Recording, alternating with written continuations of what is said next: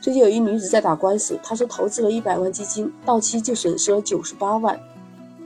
欢迎收听《简化生活》，我是 Lisa。是这样的，一位姓宋的女士，她投资北京嘉怡财富投资管理的基金一百万元，但是四年到期后，她一共损失了九十八点二九万元，只剩下不到两万元了。关键令她着急的就是，他每次有事情找基金经理的时候，基金经理就以各种理由推脱不见他。这事情要从二零一七年十一月十六日说起。宋女士和基金管理人北京嘉怡财富投资管理公司签订了这个购买协议，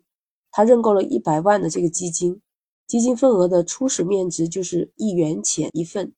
但是不幸的是，基金也有亏损嘛，是吧？关键是亏损以后，这个基金经理又为了保证他的服务，他又和郑女士签了一个补充协议，他承诺说自己。在二零一八年十二月二日起，三年之内不进行资金赎回。他用他个人的名义给担保，说这个基金的净值啊，就是单价值会从二零一八年十二月二号开始算起，到三年的末尾恢复到面值是一块钱以上。意思就是保证他能够赚钱嘛。而且他还承诺说，这个基金净值不能恢复到一块钱的话，他李文东负责给宋女士补回到一块钱。等他补足以后，投资者还是可以进行赎回的操作，那就是基本上不亏嘛，是吧？那其实三年过去以后，宋女士就发现自己不但没有赎回基金，而且呢，她的这个基金面值也一直是低于一块钱的。她几次去联系这个李文东，要求补充协议，你怎么写的？那你就给我按这个损失来补偿。结果李文东不仅是不见他，而且也没有给他解决任何他基金上投资损失的问题。你看，整个就是血本无归了嘛，一百万剩下不到两万了。准确的数据是损失达到九十八点二九万元。所以这个宋女士就把这个基金公司给告了。其实不光是宋女士啊，北京的一个李先生也是在二零一七年，在这个基金经理李文东的介绍下，也是和基金管理人北京嘉怡财富投资管理有限公司认购了嘉怡私募学院精英三二二号基金 A 类份额。认购的金额当时也是一百万，这李先生正式购买基金总份额是一百四十五点九八万份，但是这个基金单位面值最初也是为一元钱，后来整个净值就不断的下跌。在投资这几年期间，他也不停的去找这个李文东问这个投资为什么总是下跌啊？这李文东也没有给他具体的什么解释啊，或者是基本投什么方向，他就是希望投资者。可以持续的，你们持有这个基金就好了，然后不要去赎回，而且保证说基金净值会恢复到一块钱以上。当时李先生也跟宋女士一样，也收到了李文东出示的补充协议，他的结果和宋女士差不多。三年过去以后，这个基金的净值就没有超过一块钱，所以去年二零二一年十二月二十日，李先生就申请要赎回他所有的这个基金。原金额是一百四十五点九八万份嘛，赎回的时候基金单位净值其实只有零点零八八元，赎回到账上金额，实际上李先生只收回了十二点八五万元，也就是基金经理四年的运作亏损幅度达到了百分之九十一点二。有网友就说：“这好家伙，吃肉不吐骨头。”有的网友就质疑：“这专业的都只剩几万了，那非专业的？”那巨亏呀！还有的网友说，这不就是拿着自己的钱给别人吃喝玩乐吗？哎，到处都是坑，没法活了。所以，不管是私募基金还是公募基金，都是投资，投资就需要自己擦亮眼睛了。不是说投资都可以有收益的，不是说基金就不会亏钱的。其实今年以来，随着 A 股的大幅度调整，很大一批私募损失非常惨重。私募排排网数据展示。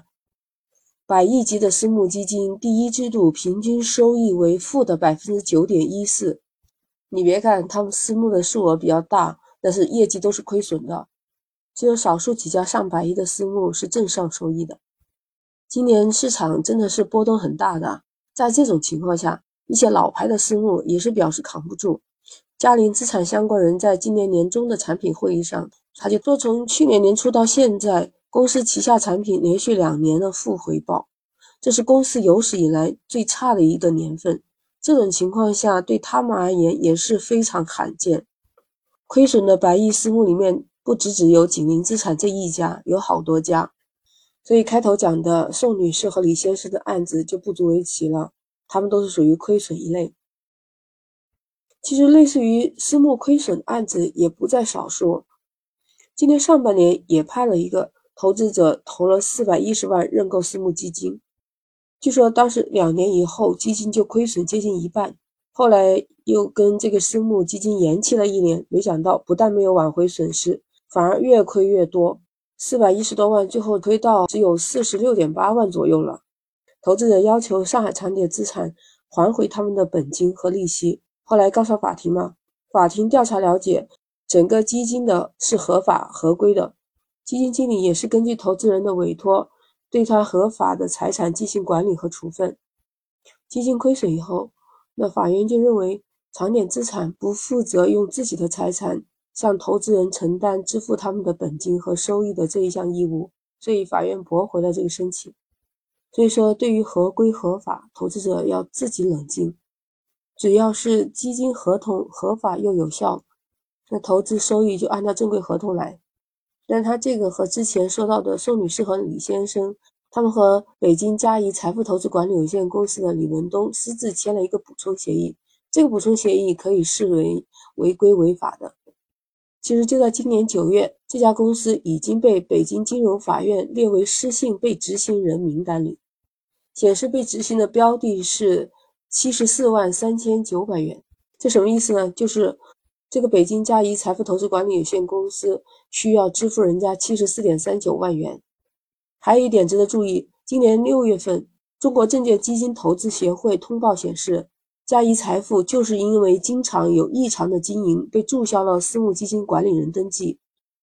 八月份的时候，北京证监局还发了两个行政监管措施，分别对这个北京嘉怡财富公司还有这个基金经理李文东发出了警示函。李文东的这种行为违反了私募基金监管管理暂行办法，所以不管是什么样的投资啊，就是股票也好，私募、公募，这都是一种投资行为，不要随便相信别人给你承诺的一定能挣到多少多少钱，不是，只要是投资都会有风险，反投资需谨慎吧。那 Lisa 今天就和你聊到这儿，记得订阅简化生活，我们下期再见。